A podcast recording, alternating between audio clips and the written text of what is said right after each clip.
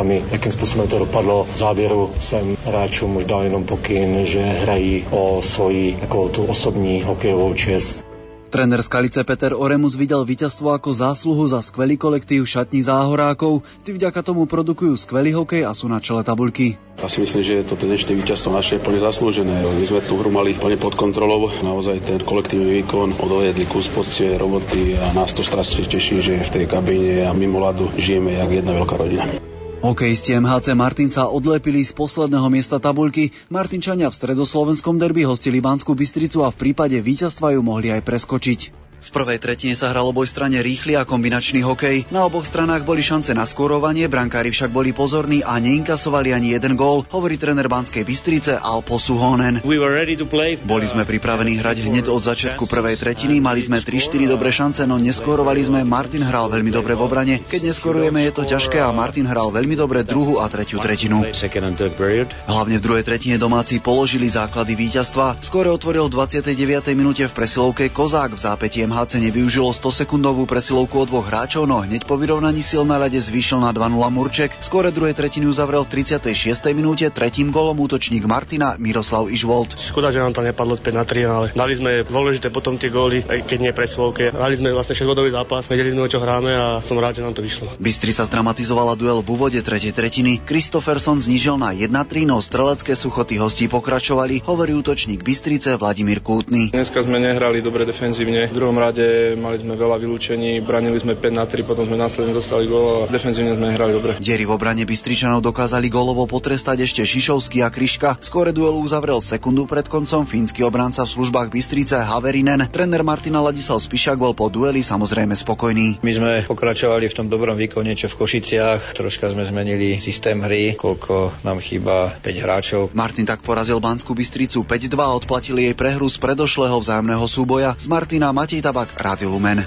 Len jediný bod stráca nadalej bratislavský Slovan, ktorý triumfoval v Nitre po 13-gólovej prestrelke 7-6. Hetrikom sa zaskvel hostujúci Miroslav Šatan a 4 gólmi sa však v dueli po Pradu so zvolenom, ktorý skončil 8-1, prezentoval domáci Martin Kuľha, hovorí asistent trénera Popradu Robert Spišák. Stretnutie sme výborne naštartovali rýchlymi dvoma gólmi, potom sme pridali tretí, chlapci prekypovali kreativitou, hrali sme agresívne v útočnom pásme, čo nám v minulých zápasoch chýbalo. Z toho sa rodili chyby supera, vznikali naše šance, ktoré sme dokázali premieňať. Sme radi, že po niekoľkých nevýrazných výkonoch sme dokázali našho výborného fanúšika uspokojiť nielen víťazstvom, ale aj kvalitnou hrou a oni sa nám odďačili pozbudzovaním, ktoré si veľmi vážime a toho sme ho nepočuli. Toho našho diváka tak ako dneska.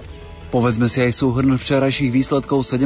kola hokejovej typ Sport Extraligy. Nitra Slovan Bratislava 6-7, Košice Skalica 4-7, Poprad zvolen 8-1, Trenčín Žilina 3-2 po predlžení a Martin Banská Bystrica 5-2. V tabulke vedie Skalica pred Slovanom a zvolenom na posledné miesto klesla Nitra. Košičania si pripísali do tabuľky veľmi cenné 3 body. MFK porazilo bansko bystrickú Duklu 3-1 a odrazilo sa od záverečných priečok Corgonigového pelotónu. Spokojný s úspešnou koncovkou bol aj tréner Košičanov Ladislav Šimčo. Pre nás to bol nesmierne ťažký zápas vzhľadom k tomu, že sa pre nás nevyvíjal priaznivo. Inkasovali sme gól v podstate v úvode zápasu a troška to s nami zatriaslo na nejakých 10-15 minút, ale dnes sme išli do toho zápasu fakt ako kolektív všetci za jedného a nakoniec tou buldočou povahou sme to dneska otočili a dali konečne viac gólov ako jeden. Trenčín na domácej tráve nedokázal zabodovať proti Senici. Tá vyhrala na Trenčianskej umelej tráve 1-0 gólom Kalabišku zo 67. minúty, hovorí tréner Senice Stanislav Griga. Tak my sme až do 30. minúty do toho vylúčenia boli lepším úspom, sme hrali to, čo sme chceli. Dostali sme sa do obrovskej príležitosti, mali sme tam niektoré ďalšie nedotiahnuté tie breaky a potom sa stalo to, čo sa stalo. Počas bol hektický, snažili sme sa ukludniť počasie to mužstvo a druhý počas ale super bol futbalovejší, to treba priznať, že držal a dobre kombinoval. My sme tú loptu príliš ľahko strácali. Z jedného z breakov sa nám podarilo dať góla a potom aj po vylúčení sme dokázali byť kompaktní. Tréner Trenčina Adrian Guľa bral prehru aj na seba. V zápase, v ktorom rozhodca udelil až tri červené karty, mali jeho zverenci v závere 20-minútovú presilovku o jedného hráča, na vydolovanie bodov to však nedokázali využiť. Tak nám sa nepodarilo dostať do tempa tej prvej časti. Bola tam aj veľká príležitosť hostí, ktorú nepremenili. Potom to už nebolo moc o futbale v tom prvom polčase. Takisto sme sa snažili tomu slovu kľudniť a mali sme obrovskú šancu do toho supera z dole, keď sme boli desiati, pretože sme boli pohyblivejší, boli sme technickejší, pripravili sme si viacej golových príležitostí. Keď sa nám to nepodarilo premeniť, tak super udrel a záver už bol viac menej taký nie moc s dodržaním pozícií a možno aj prekaučovaný z mojej strany, takže to berem na seba. Preto sa nám nepodarilo dať ani ten dôležitý, možno remizový gól. Tá prehra boli boli, pretože sme mali na to, aby sme dobre organizovaného supera zdolali. Česká tenistka Petra Kvítova sa stala víťazkou dvojhry na majstrovstvách sveta WTA Tour v tureckom Istambule. Wimbledonská šampiónka si vo finále poradila s bieloruskou Viktóriou Azarenkovou za 2 hodiny 28 minút v troch setoch 7-5, 4-6, 6-3 a dnes sa prvýkrát v kariére stala svetovou dvojkou. Kvítova je po američanke Serene Williamsovej a ruské Mári Šarapovovej tretou tenistkou histórii, ktorá triumfovala na Masters hneď pri svojom debute. Slovenský tenista Martin Kližan sa prebojoval do hlavnej súťaže na turnaj ATP vo Valencii.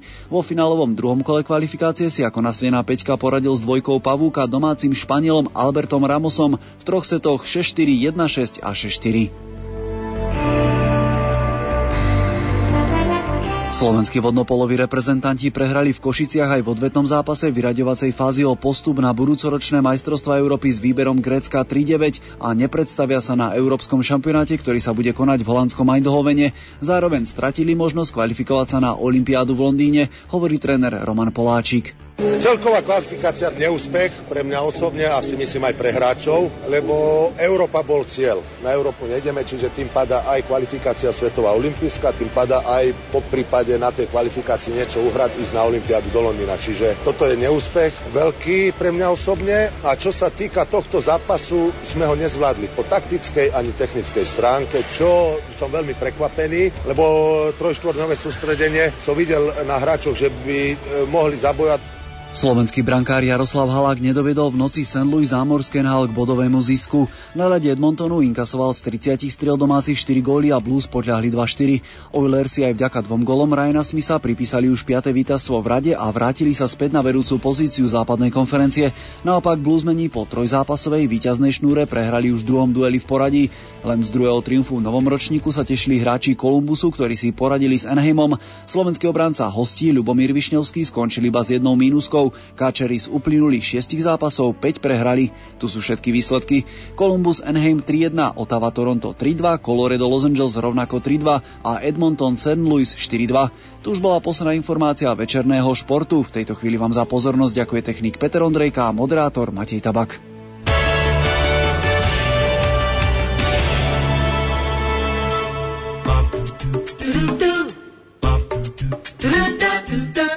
Viete, ktorú stanicu práve počúvate? Rádio Lumen.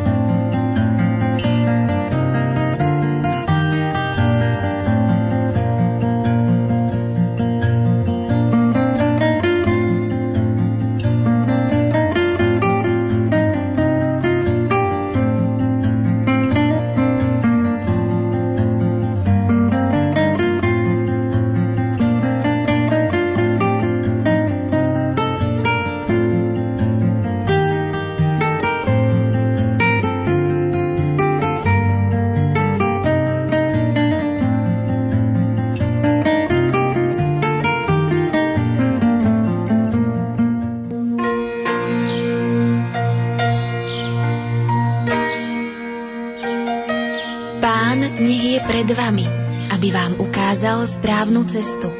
Pán nech je pri vás, aby vás zobral do svojho bezpečného náručia. Pán nech je za vami, aby vás chránil pred zákernosťou zlých ľudí. Pán nech je vo vás, aby vás obhajoval, keď vás cudzí napadnú. Pán nech je nad vami, aby vás požehnal. Tak nech vás žehná Pán aj prostredníctvom nášho vysiania.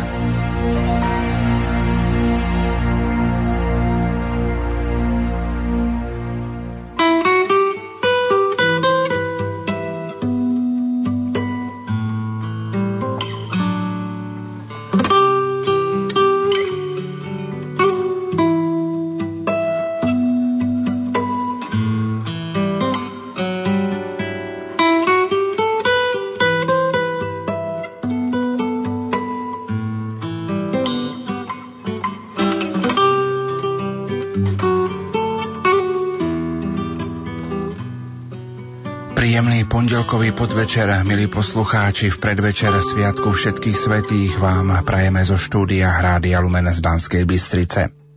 O vedeckej a pastoračnej činnosti, ako aj o výletoch kňaza Karola Vojtilu, sme už odávna vedeli dosť veľa, pretože tento muž žil tak, že nemusel nič skrývať. V živote kňaza, spovedníka či duchovného vodcu sú však aj veci, o ktorých nemôže hovoriť on sám, ale môžu o nich hovoriť iní. Pa niekedy o nich dokonca musia hovoriť či svedčiť. Máme v rukách knihu, ktorá nesie v origináli názov Duchovné cvičenia v Beskydách. Musíme vedieť, že táto kniha nebola určená na uverejnenie. Pôvodne to bola správa o duchovnom napredovaní, ktoré iste obohatilo aj duchovného vodcu, ako to býva pri duchovnom sprevádzaní. Doktorka Vanda Poltavská, členka Pápeskej akadémie pre život, je už desiatky rokov dobre známa v Polsku aj v zahraničí ako zakladateľka Inštitútu rodiny a dôsledná ochrankyňa života.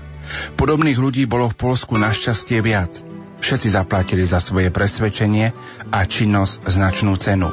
Dnes sa dozvedáme, kde sa nachádzal prameň ich inšpirácie a presvedčenia, kde doktorka Vanda čerpala a naďalej čerpá silu. Karol Vojtila, Ján Pavol II, poznal obsah poznámok uverejnených v tejto knihe a ako duchovný vodca v nich iste našiel seba, svoje myšlienky, túžby a očakávania. Možno, že aj on vďaka ním duchovne napredoval, prenikal do tajomstiev srdca a otváral svoje srdce Bohu. Vážil si každého človeka, túžil po ľuďoch, pretože ich vo svojom živote s Bohom skutočne potreboval.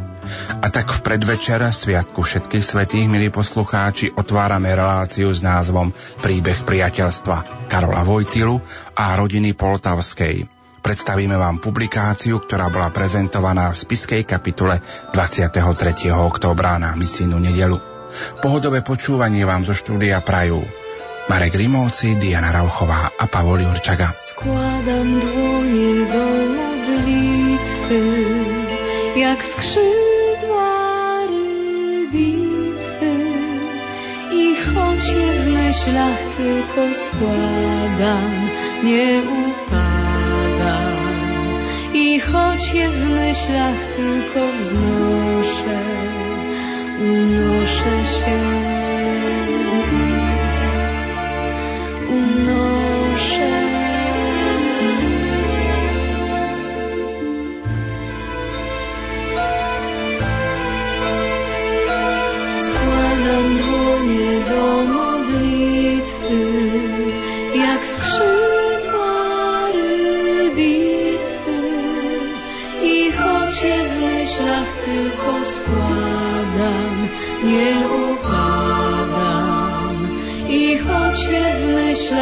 Tylko wznoszę,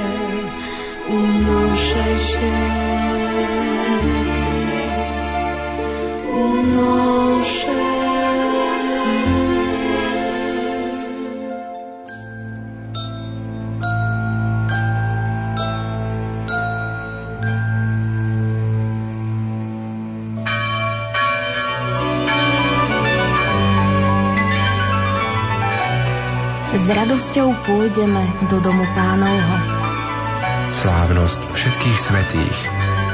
Odpočinutie večné daj našim zomrelým, ó Pane. Spomienka na všetkých verných zosnulých. Prežite 1. a 2. november spolu s nami. Prežite ich s Rádiom Lumen.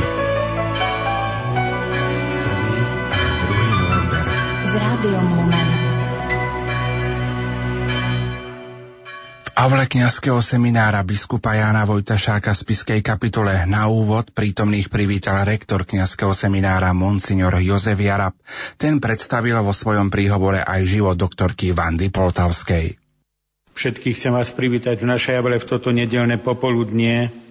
Zvlášť chcem privítať najdôstojnejších otcov vikárov, emeritného pána dekana našej teologickej fakulty, ostatných pánov profesorov, kňazských spolubratov, predstavených seminára, vás, milé sestričky, ostatní vzácni hostia a vás, milí seminaristi. Zišli sme sa na prezentáciu knihy doktorky Vandy Poltavskej Príbeh priateľstva Karola Vojtilu a rodiny Poltavských. Z tejto príležitosti mi dovolte vyjadriť radosť nad tým, že v našom strede môžeme privítať manžela pani doktorky Poltavskej, pána profesora Andžeja Poltavského. Pán profesor, veľmi srdečne vítam.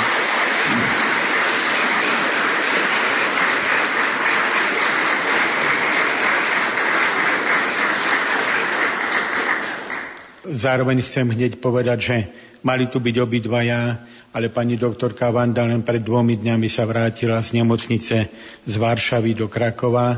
Samozrejme, vzhľadom na jej vek 2. novembra bude mať 90 rokov, je pochopiteľné, že nemohla nastúpiť na túto cestu. Ale my jej cez pána profesora posielame vrúcne pozdravy aj žičenia zdravia a za toto obetujeme aj svoje modlitby. Rovnako mi dovolte s veľkou láskou privítať direktora generálnej audície svätého Pavla v Čenstochovej, kšonza Tomáša Lubáša. Kšonze direktore, bardzo srdečne vítame. A s nemenšou láskou vítam tretieho, ktorý má veľký podiel na slovenskom vydaní tohto príbehu priateľstva pána Vladislava Salamona. Majstre, vítajte pekne medzi nami.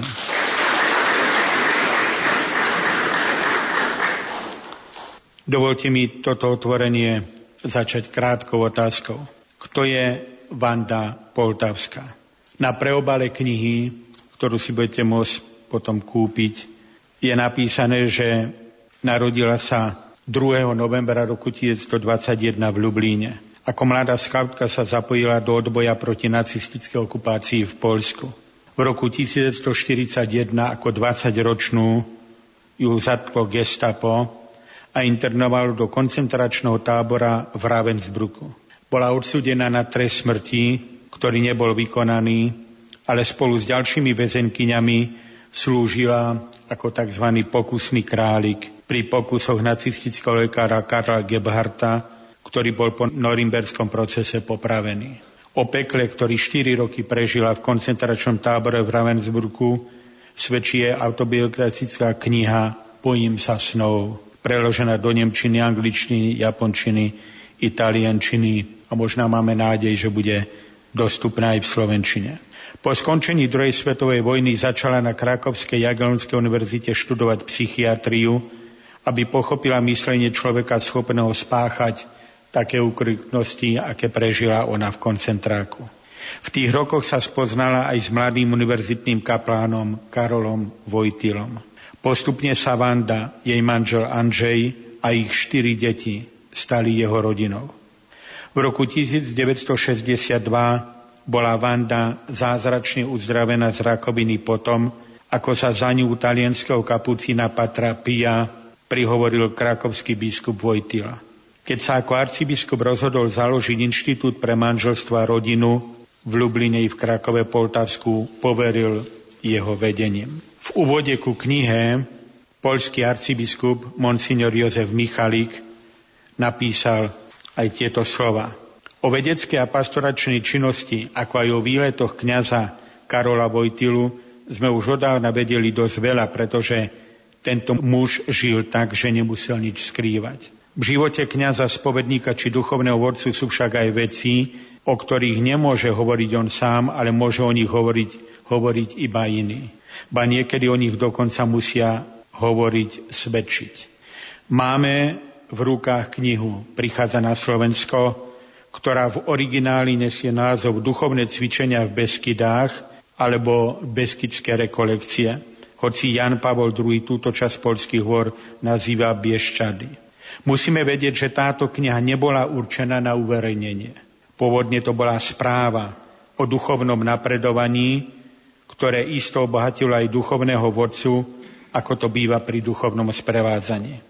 Doktorka Vanda Poltavská, členka Pápežskej akadémie pre život, je už desiatky rokov dobre známa v Polsku aj v zahraničí ako zakladateľka Inštitútu rodiny a dôsledná ochrankyňa života. Podobných ľudí bolo v Polsku našťastie viac. Všetci zaplatili za svoje presvedčenia činnosť značnú cenu. Dnes sa dozvedáme, kde sa nachádzal prameň ich inšpirácia a presvedčenia, kde doktorka Vanda čerpala a naďalej čerpa silu. Karol Vojtila, Jan Pavol II, poznal obsah poznámok uverejnených v tejto knihe, ako jej duchovný vodca v nich našiel aj seba, svoje myšlienky, túžby a očakávania. Možno, že aj on vďaka ním duchovne napredoval, prenikal do tajemstiev srdca a otváral svoje srdce Bohu.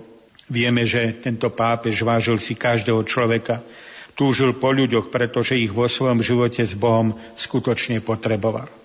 Máme v rukách neobyčajné svedectvo o duchovnom sprevádzaní, práci na sebe a napredovaní na ceste k Bohu skrze vzájomnú lásku, blízkosť a kontakt s prírodou.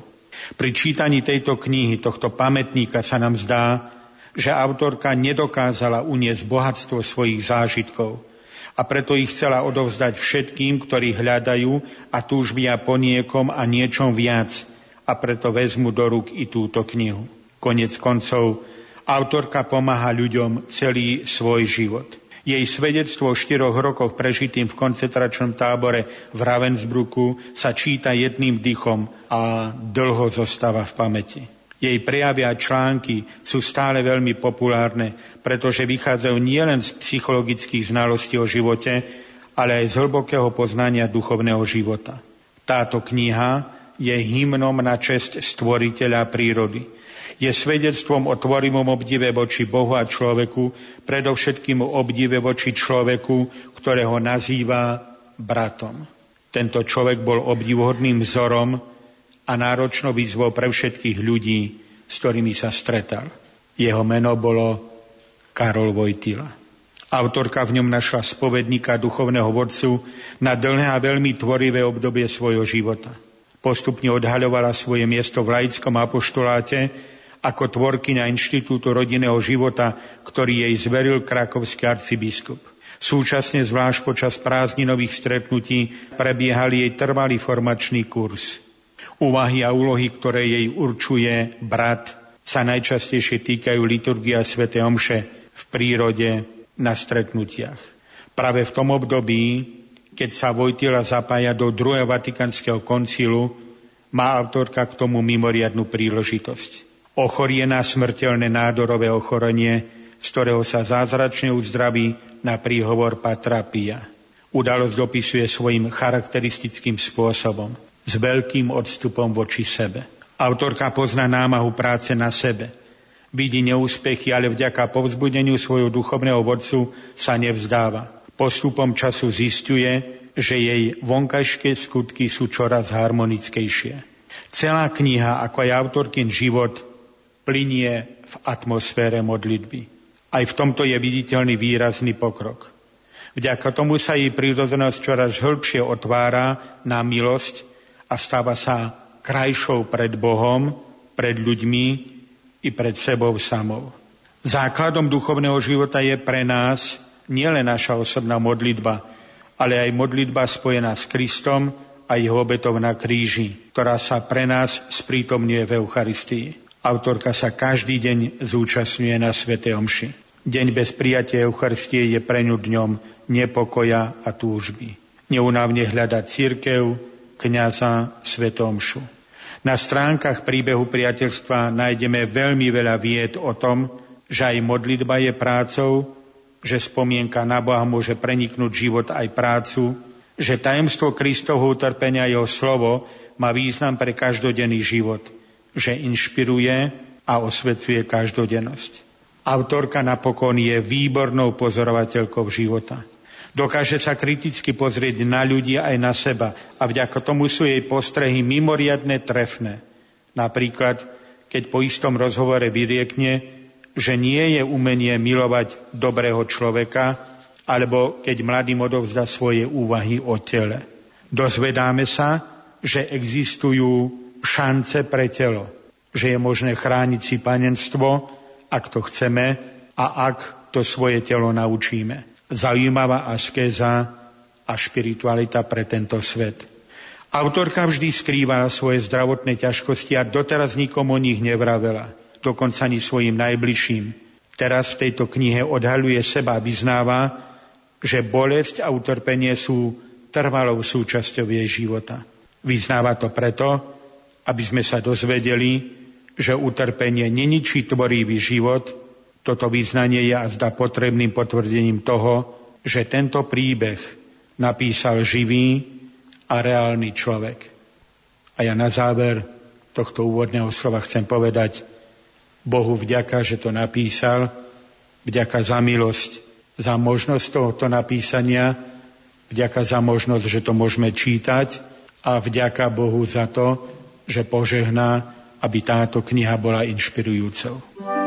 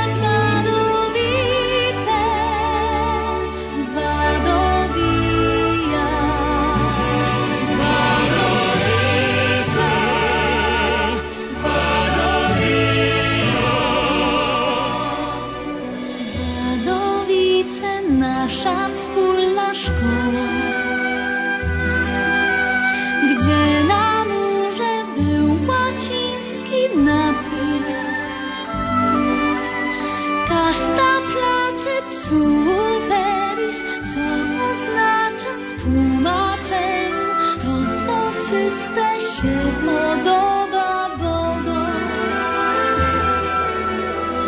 O poeta rzymski Albius Tibulus, jego werset drzwi gimnazjum zdobił.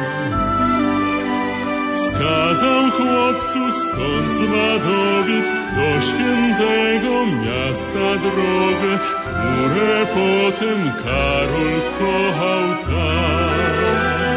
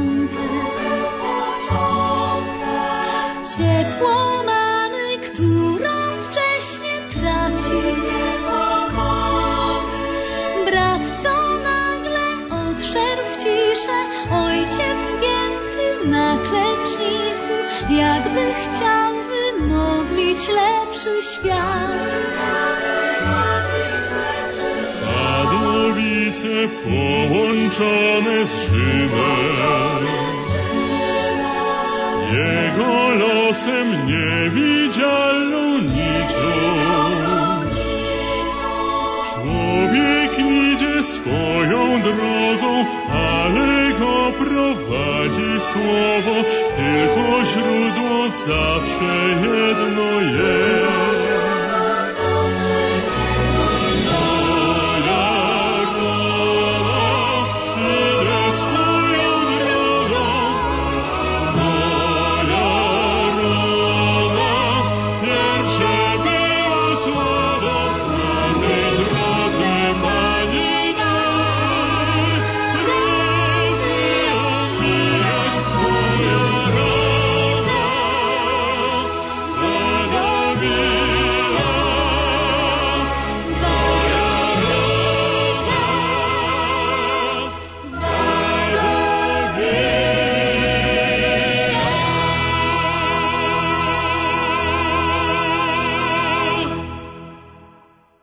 Profesor Andrej Poltavský v knihe Príbeh priateľstva píše Nedokážem vyjadriť celú hĺbku svojej vďačnosti za možnosť prežiť tieto roky po boku tejto skutočnej ženy a skutočného človeka a za otcovskú a bratskú prítomnosť veľkého kňaza, biskupa a pápeža v našom živote. Prežívať skutočnú slobodu a úplnú čistotu vzťahov medzi ľuďmi je možné, ale len vtedy, ak to podriadíme Bohu a službe ľuďom, ak sa budeme ustavične snažiť byť priezrační, aby cez nás bolo vidno Boha. Doktorka Vanda Poltavská sa zo zdravotných dôvodov nemohla zúčastniť prezentácie knihy v spiskej kapitole a tak namiesto nej bol prítomný jej manžel, profesor Andrzej Poltavský. Proszę Państwa, no szkoda, że moja żona nie mogła na tej pięknej uroczystości tutaj się pojawić z powodu swego zdrowia, no więc ja jako kiepskie zastępstwo będę robił co, co potrafię. Jeżeli chodzi o samą książkę, to jej tekst, trzeba pamiętać, że tekst ten nie stanowi jakiejś zwartej całości i nie był pisany zresztą dla czytelników zewnętrznych. To nie jest książka której, której zawartość jest napisana ze względu na wielu czytelników. Jej zawartość była pisana na ogół ze względu na jednego czytelnika. I są to w dużej części osobiste rozmyślania i modlitwy, dzień po dniu, a także w drugiej części opisy przyrody. Książka powstała z inicjatywy adresata, Jana Pawła II, który też przeczytał i zaaprobował jej początkowe rozdziały wprowadzające i oczywiście czytał i komentował wszystkie te materiały wcześniej w miarę ich otrzymywania. To też nie można tych rozmyślań czytać jako po prostu opowieści, zdania sprawy z pewnej historii chociaż w pewnym sensie oczywiście tym jest, czy jako utworu literackiego, choć jest też zapisem dzieł człowieka, kobiety i lekarza psychiatry, jej pracy i jej zabiegów. Jednak przede wszystkim są to intymne dzieje duszy osoby. Ten fakt stawia czytelnikowi specjalne wymagania, podjęcia wysiłku rozmyślania i w miarę możliwości także modlenia się. Wraz z duszpasterzem, spowiednikiem i przyjacielem autorki i z nią samą jest to materiał na rekolekcję. Jako takie dzieje duszy jest to także dalszy ciąg wcześniejszej historii autorki. Przede wszystkim lat które spędziła w obozie koncentracyjnym Ravensbrück. I chyba nie można tych stron w pełni zrozumieć bez przeczytania jej ravensbrückich wspomnień. I boję się snów. Z jednej strony bowiem cała jej postawa i kierunek dążeń ukształtowały się w następstwie tamtych przeżyć, tamtych lat. Z drugiej zaś strony, bez znajomości tych dziejów, nie da się pojąć jej tak bliskiej przyjaźni z Karolem Wojtyłą, kapłanem, duszpasterzem i papieżem Janem Pawłem II. Był on bowiem bardzo wrażliwy na cierpienia ludzi, którzy przeżyli prześladowania II wojny. Uważał, że w pewnym sensie oni cierpieli za niego, bo on, bo jego ten los nie spotkał. Uniknął aresztowania, więzienia i obozu. Szczególnie zajęcie się przez zasienią tego spowiednika w znacznej części wiąże się z tym faktem. Ale oczywiście istniały też inne czynniki, które wzmacniały tę przyjaźń. Przede wszystkim wspólna troska o losy, o świętość rodziny. Walka o tą świętość, o, o uświęcenie, o obronę, można powiedzieć, dzisiejszej rodziny ludzkiej. Podstawowej komórki ludzkiego społeczeństwa i długoletnia współpraca na tym polu, bo oni, ona była niewątpliwie w tym zakresie jego najbliższym współpracownikiem. Prowadziła przez te parę dziesiątków lat ten Instytut Rodziny e, w Krakowie przy kurii krakowskiej. No a na zakończenie chciałbym bardzo podziękować wszystkim, którzy tak pięknie tutaj przygotowali inaugurację tego tekstu w języku słowackim. No, nasze powiązania ze Słowakami były przez cały ten czas bardzo bliskie i silne i to na, dla, jest dla nas także szczególna radość.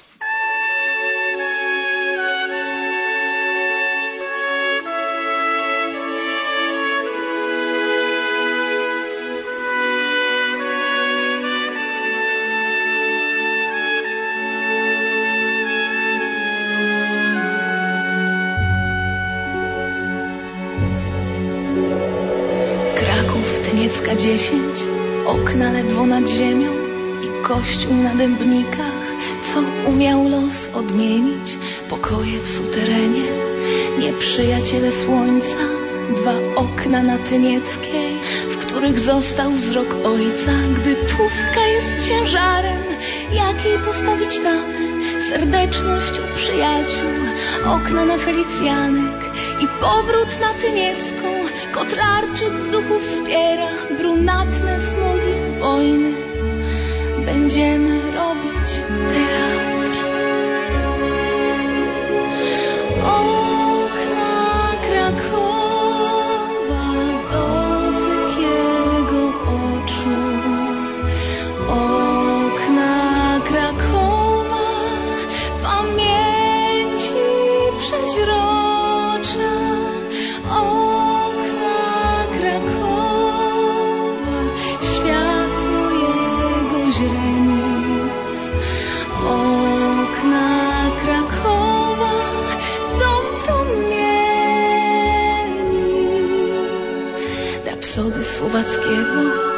Dają początek nazwie Karol księdzem robakiem, za oknem szwabskie radio. Wojna zaciska pętle, wywózki, terror, bieda. W odwaju kamieniołom, gdzie oknem było niebo. W parafii na dębnikach, wywózka salezjanów. Żywy różaniec młodych, rodzi się powołanie. Jest rok czterdziesty czwarty, samochód, krew, wypadek. Wielkie szpitalne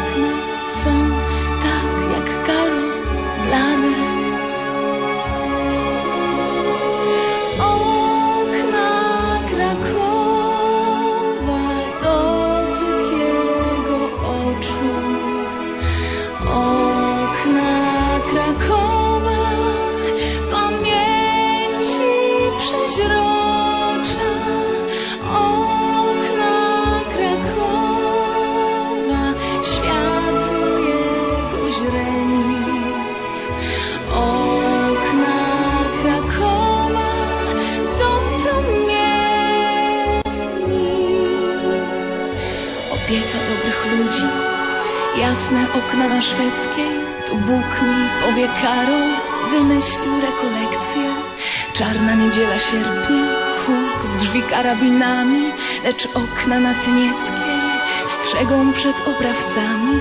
Wreszcie pałac i spółki, księcia zapiechy skrzydło, będą młodych kleryków do końca wojny skrywać i staje przed Karolem, czego czas już nie zatrze, okno na franciszkańskie, jego okno na zawsze.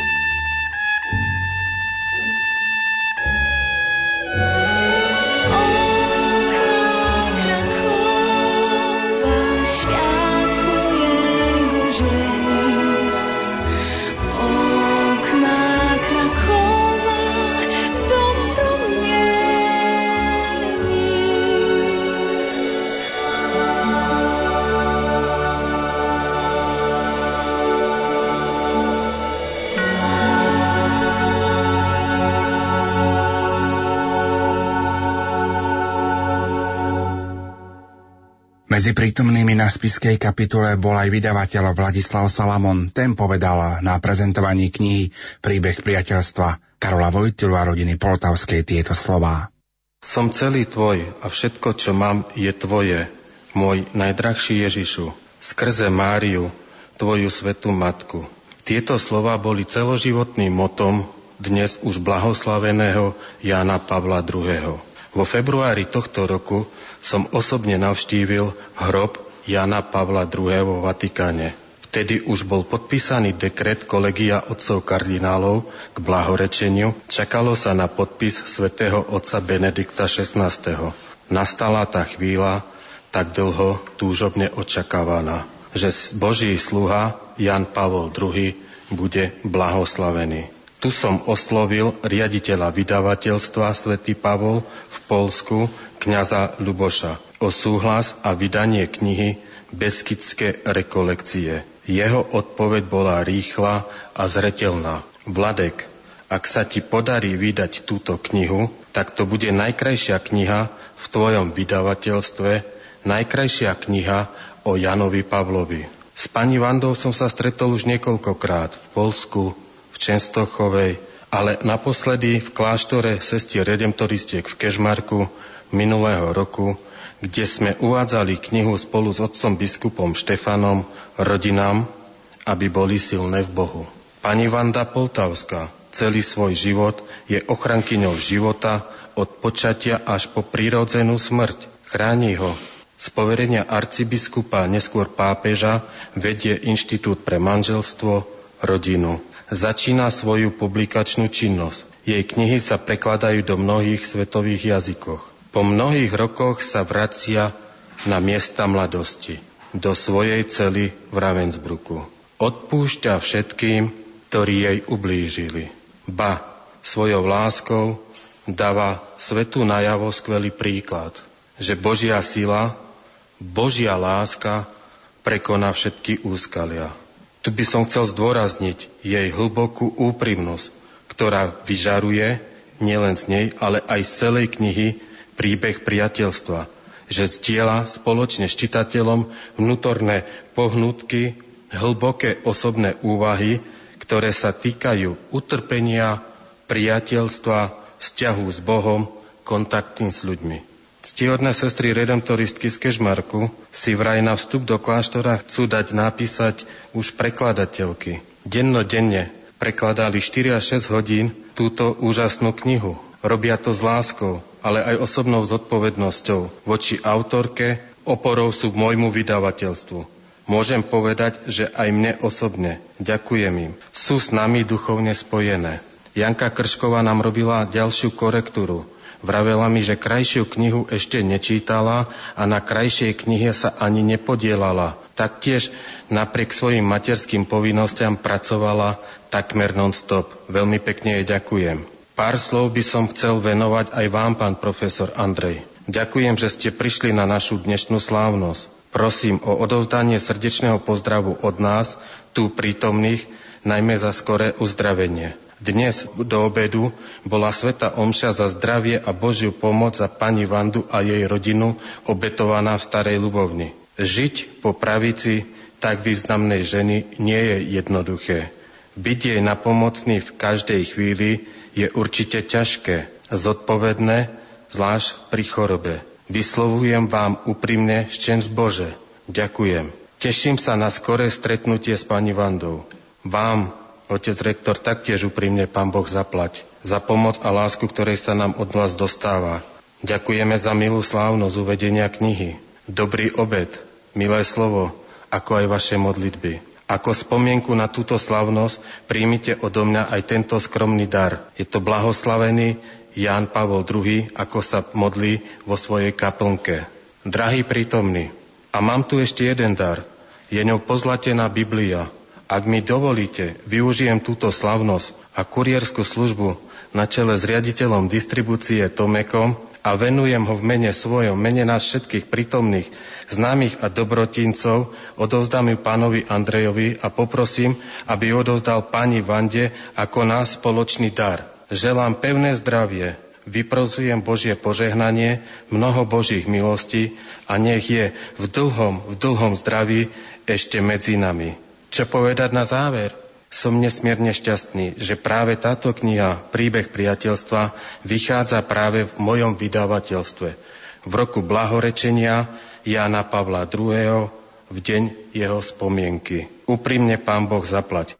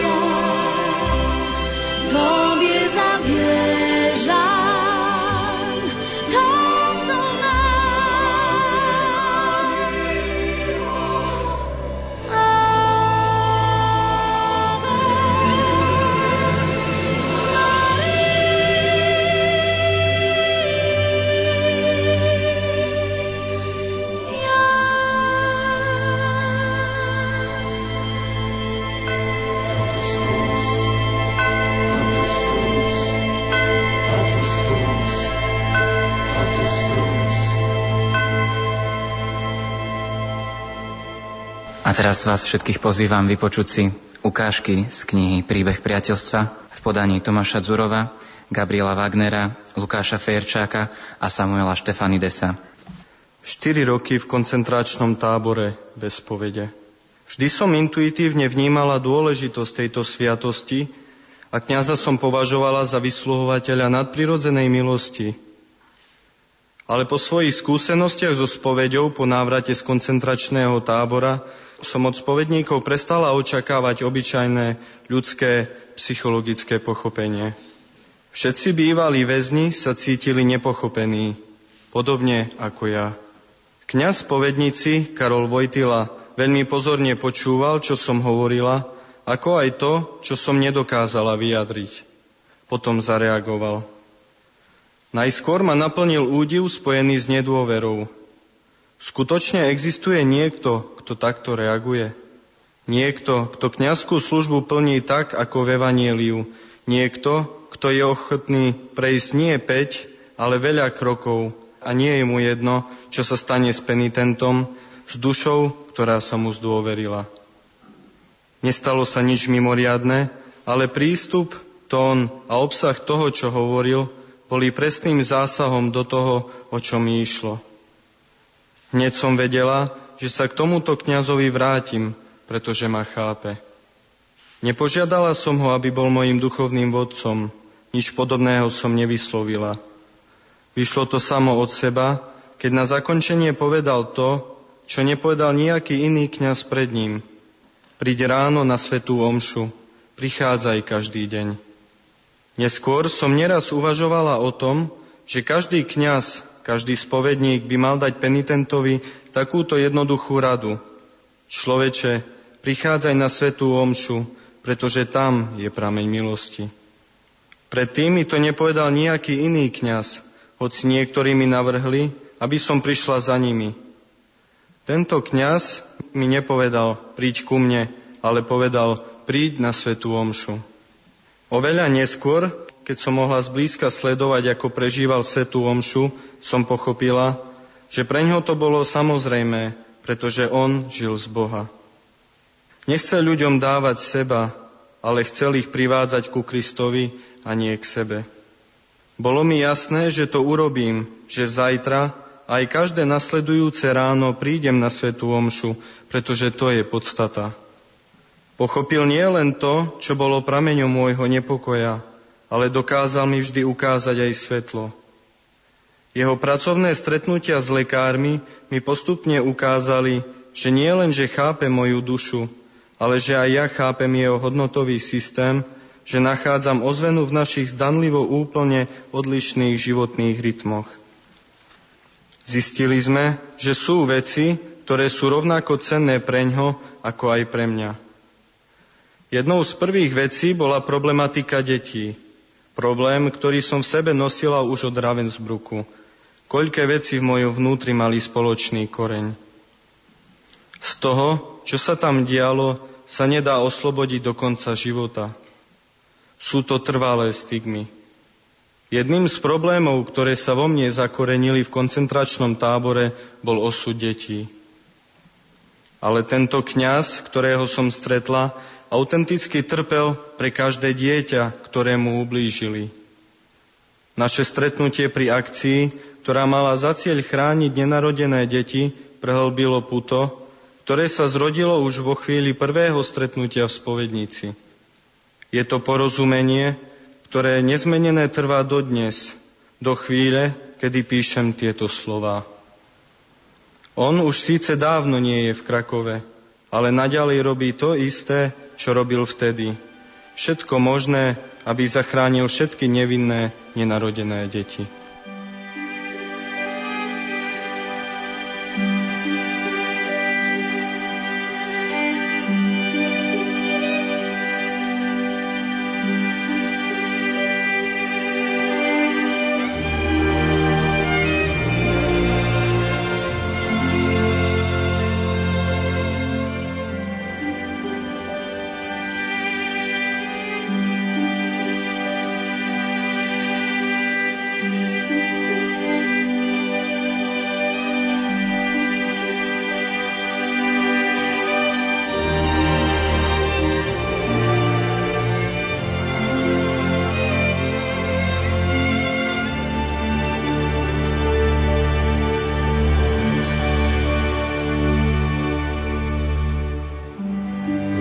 Zatoka lasu z gór wstępuje. I cicho szemrze górski potok. Gdy słowo znagła się znajduje W powodzi słonecznego złota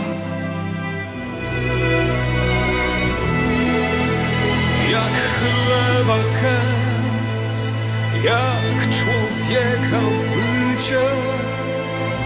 Tak świat ma sens i ma sens życie. Ma sens, ma sens, ma sens,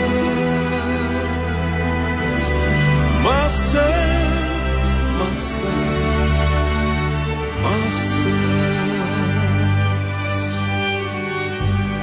Zewsząd stworzenie mówi świata. Cichością swoją i milczenie.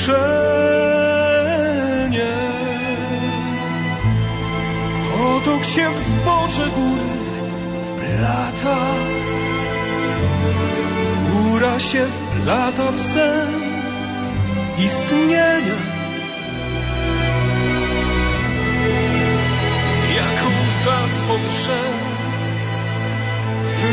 Wypłakana skrycie. Tak śmierć ma sens i ma sens życie. Ma sens, ma sens, ma sens,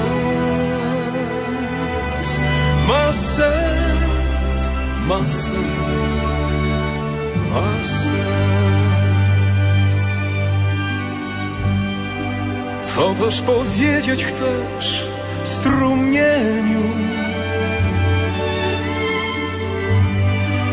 Kiedy spragnieni wodę piją, kiedy z nazwiska i imienia mijają tak jak świat przemija.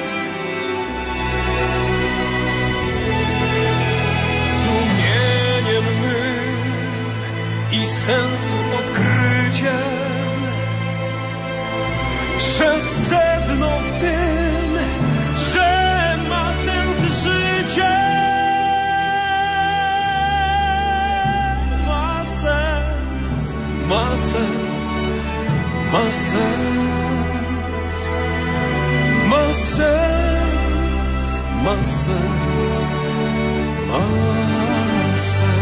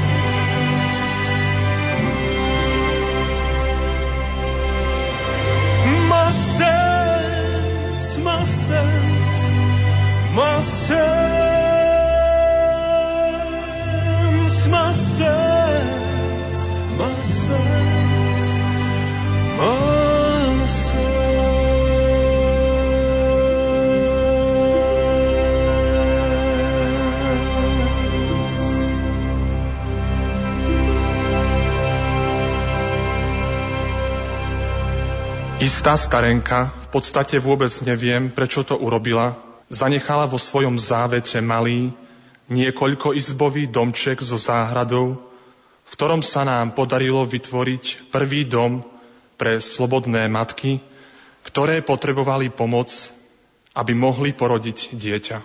Kňaz Karol Vojtila okamžite a bez váhania podporil túto moju iniciatívu.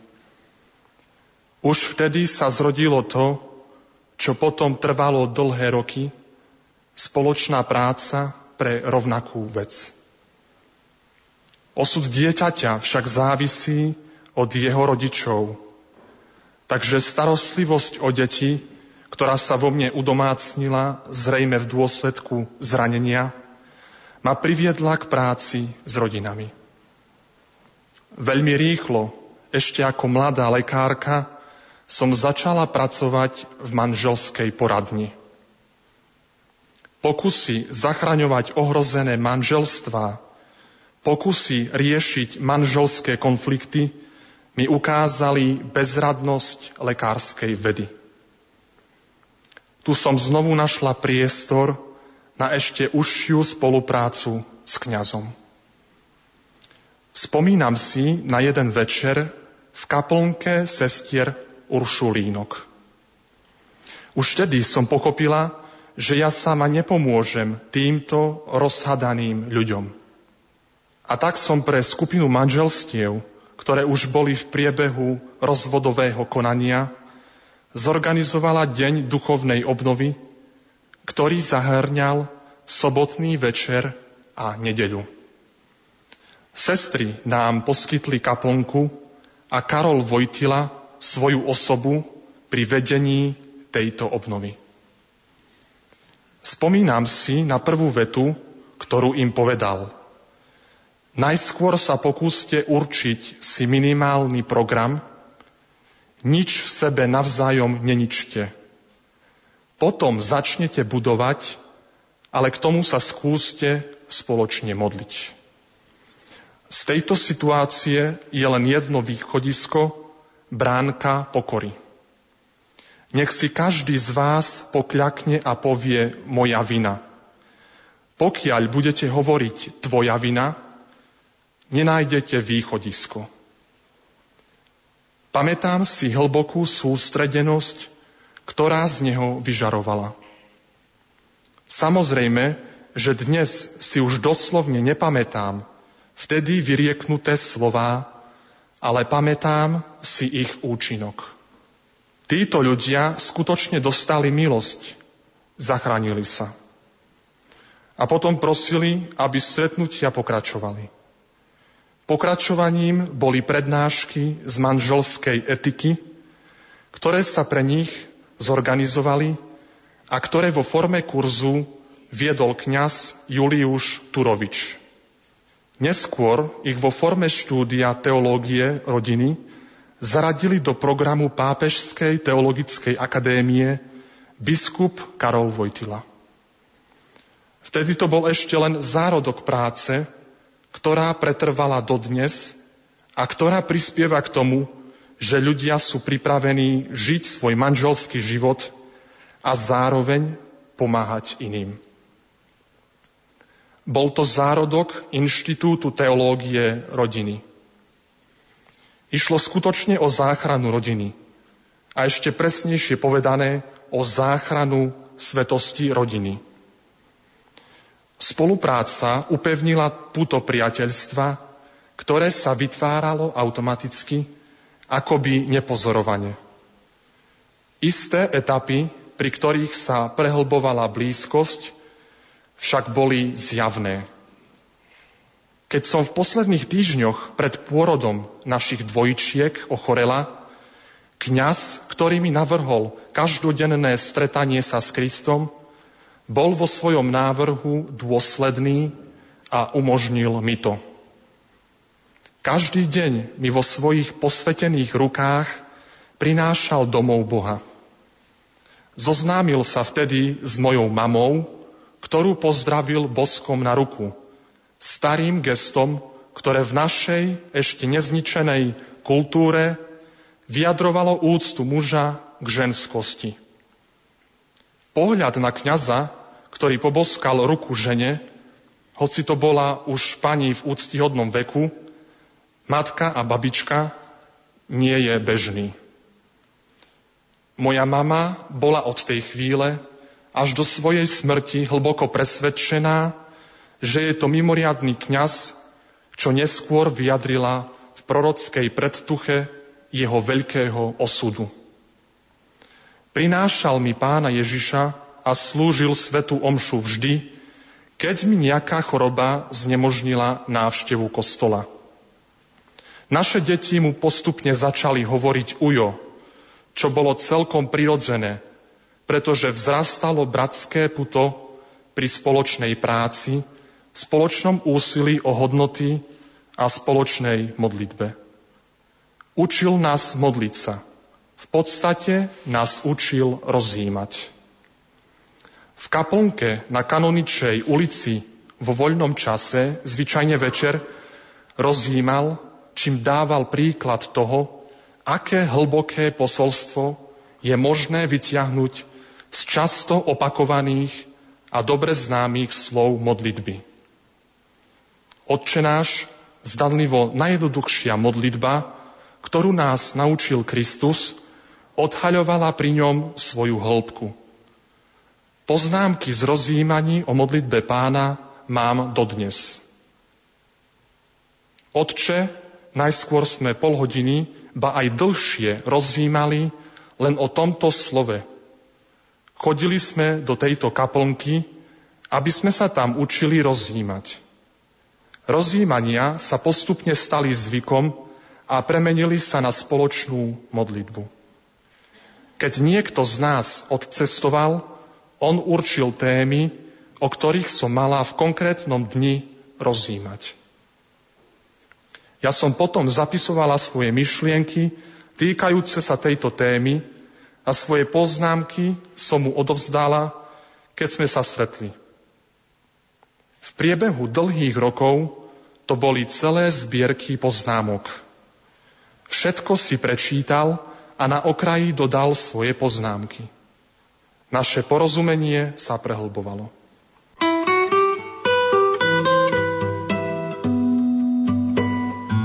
Uplynulých minútach sme vám, milí poslucháči, ponúkli predstavenie knihy Príbeh priateľstva Karola Vojtila a rodiny Poltavskej. Za pozornosť ďakujú Marek Rimovci, Diana Rauchová a Pavol Jurčaga.